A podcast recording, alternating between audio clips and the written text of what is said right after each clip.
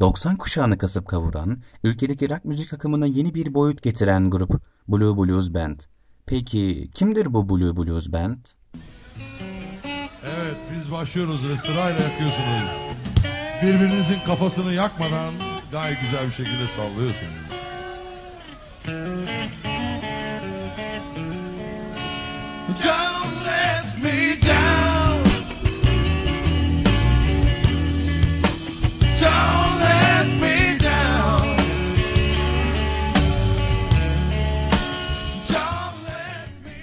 1990 yılında Batu Mutlugil, Yavuz Çetin ve Zafer Şanlı tarafından kurulan grubun ilk yılında bas gitarda Sunay Özgür ve davulda Cenap Oğuz yer almıştır. Daha sonra ise davula Kerim Çaplı'nın geçmesiyle efsane bir kadro oluşmuştur. Grup, Beyoğlu Hayal Kahvesi'nde açılış yaptığı 1991 yılında Batu Mutlugil, Yavuz Çetin, Zafer Şanlı ve Kerim Çaplı kadrosu ile sahne almıştır. Sonra ise Batı Mutlugil'in Barı Moja'da, kalan 7 yıl ise İstanbul, Ankara, Eskişehir gibi pek çok yerde sahneye çıkmışlardır. Grup, 2001 yılında Yavuz Çetin'in vefatına kadar çalmaya devam etmiştir. Yavuz Çetin ve Kerim Çaplı aramızda olmasalar bile arkalarında bıraktıkları eserlerle günümüz rock camiasına büyük katkı sağlamışlardır. Hatta Moğollar grubunun bas gitaristi Taner Öngür bir röportajında Kerim Çaplı için şu sözleri söylemiştir. Hayatta kendisini ifade edebilecek pek bir şey yoktu. Kerim belki de bu yüzden çok iyi bir müzisyendi. Kerim Çaplı grubun davulcusu olsa da birçok enstrümanı çalabilen ve dünya çapında ünlü sanatçılarca beğenilen bir müzisyendir. Özellikle Amerika mecrasında Jimi Hendrix ile çalarak Türk rock camiasının göğsünü kabartmıştır. Yavuz Çetin'e gelirsek, grubun vokal ve gitaristiydi.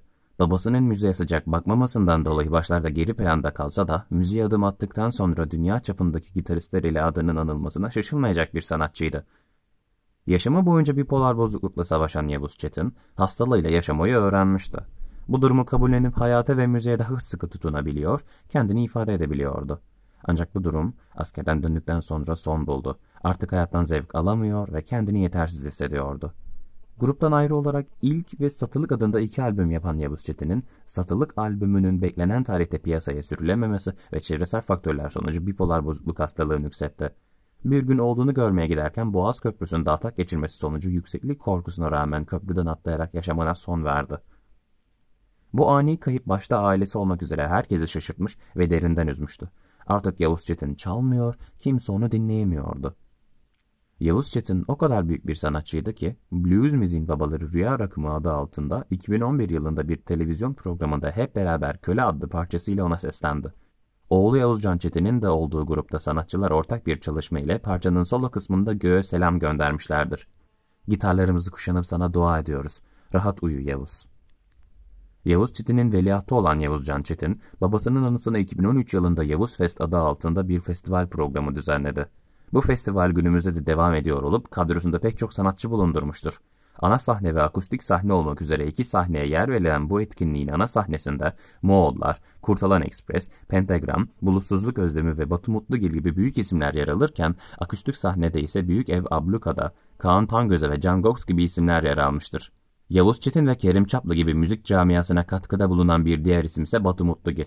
Grubun gitarist ve back vokali. Aynı zamanda Taksim Moja'nın sahibidir. Geçmişte Türkiye'de rock müziğin yayılmasında önemli rol oynayan insanlardan biridir. Duman grubunun gitaristi Batuhan Mutlugil'in de babası olan Batu Mutlugil, oğluna bu yolda bizzat öncülük etmiştir. Babası gibi kendisi de başarılı bir gitarist olan Batuhan Mutlugil, grubuyla beraber birçok başarıya imza atmıştır. Sunay Özgür ise grubun bas gitaristi ve back vokaldir. Sonrasında bulutsuzluk özleminin yeni üyesi olmuştur. Bir dönemin efsanesi Blues Blues Band'i dilimiz döndüğünce anlatmaya çalıştık. Ülkemizdeki rock müziğin mimarlarına teşekkürlerimizi iletiyor, severek dinlemeye devam ediyoruz. Esen kalın.